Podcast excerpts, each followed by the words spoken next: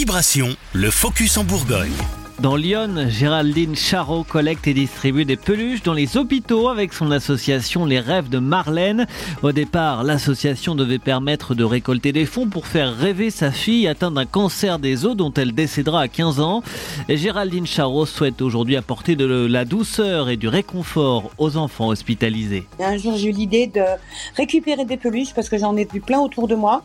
Puis je me suis aperçu que les gens, tout le monde a des peluches chez toi. Et les gens, ben, savent pas trop quoi en faire parce que ça se vend pas. Puis bien souvent, c'est sentimental. On a tous, plus ou moins tous, une peluche dans notre vie. Hein. Donc j'étais toujours en contact avec l'hôpital de Sens, qui s'occupait beaucoup de Marlène à l'époque. Et j'ai proposé mon, mon idée, puis après, ben, j'ai commencé à récupérer une peluche, deux peluches. Donc euh, voilà, ça va faire quatre ans.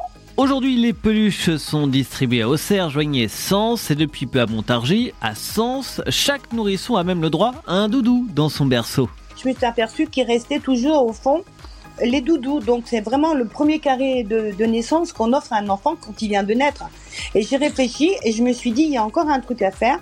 Donc j'ai tout récupéré les, doudous dans mes sacs et j'ai été demandé à l'hôpital de Sens s'ils étaient d'accord pour pouvoir offrir un, doudou à chaque enfant qui vient de naître. Depuis le 1er février, je suis à l'hôpital de Sens et c'est un réel succès. Euh, malheureusement pour l'instant, j'ai pas de retombées euh, des parents, mais j'ai des retombées au niveau des soignants et surtout du cadre de Sens, comme quoi que ça fonctionne très très bien. Il va falloir répondre à la demande. Plus de 100 bébés naissent chaque mois à Sens. Mais pas de crainte, Géraldine Charros s'est constitué un joli stock, plus de 19 000 peluches. Elle recherche d'ailleurs un nouveau local dans le Sénonais vers Montargis dans le Loiret.